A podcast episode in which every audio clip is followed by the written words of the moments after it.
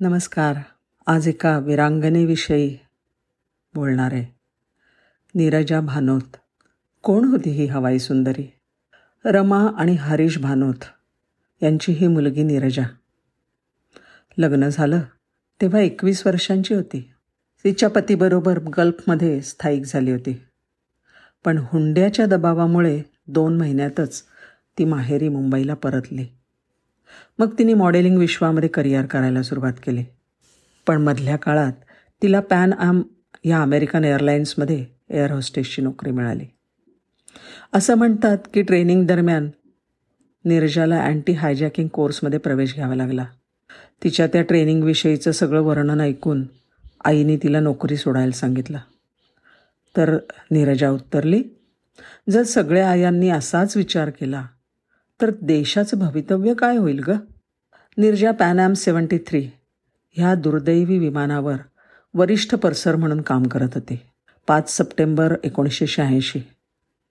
चार सशस्त्र दहशतवाद्यांनी मुंबईहून निघालेल्या त्या विमानाचं अपहरण केलं आणि विमान सकाळी पाच वाजता कराची विमानतळावर उतरवलं. हे विमान पुढे फ्रँकफर्टद्वारा न्यूयॉर्कला जाणार होतं. हे दहशतवादी अबू निदाल या गटाचे सहस्य सदस्य होते. निर्जाने कॉकपेटमधल्या वैमानिकांना अपहरणाची माहिती दिली. विमान धावपट्टीवर असताना दोन्ही वैमानिक आणि इंजिनियर विमानातनं पळून गेले. त्यांच्या अनुपस्थितीत निर्जाने विमानाची सूत्रं आपल्या हातात घेतली. पायलट नसल्यामुळे अतिरेकी विमान घेऊन जाऊ शकत नव्हते. त्यांनी पाकिस्तान सरकारला एका पायलटची मागणी केली. पण ती मागणी फेटाळली गेली. अतिरेक्यांनी प्रवाशांपैकी एका व्यक्तीची जो अमेरिकन आहे हे कळल्या कळल्यानंतर त्याची हत्या केली. प्रवाशांमधल्या इतर अमेरिकन नागरिकांना मारण्याचा त्यांचा उद्देश होता. त्यामुळे त्यांना अमेरिका आणि पाकिस्तान ह्या दोन्ही देशांवरती दबाव आणायचा होता. अतिरेक्यांनी सांगितल्याप्रमाणे नीरजाने पासपोर्ट गोळा केले पण शिताफीने त्यातल्या अमेरिकन प्रवाशांचे पासपोर्ट लपवून बाकीचे पासपोर्ट त्यांच्या ताब्यात दिले.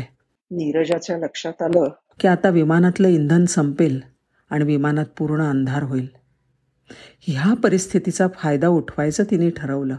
प्रवाशांना जेवण देण्याच्या बहाण्याने विमानातल्या आपत्कालीन दरवाजाबद्दलची माहिती देणारी पत्रकं तिने प्रवाशांपर्यंत पोहोचवली. तिच्या अंदाजाप्रमाणे थोड्या वेळाने विमानातलं इंधन संपलं आणि विमानात पूर्ण अंधार झाला.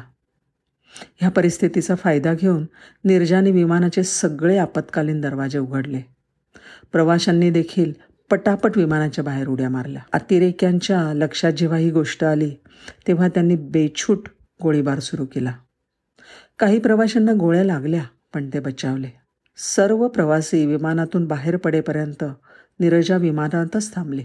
ती बाहेर पडणार एवढ्यात तिला लहान मुलांच्या रडण्याचा आवाज ऐकायला आला. पाकिस्तानी कमांडोत सुद्धा आत्तापर्यंत विमानाच्या आत पोचले होते. त्यांनी चारपैकी तीन जणांना मारून टाकलं होतं.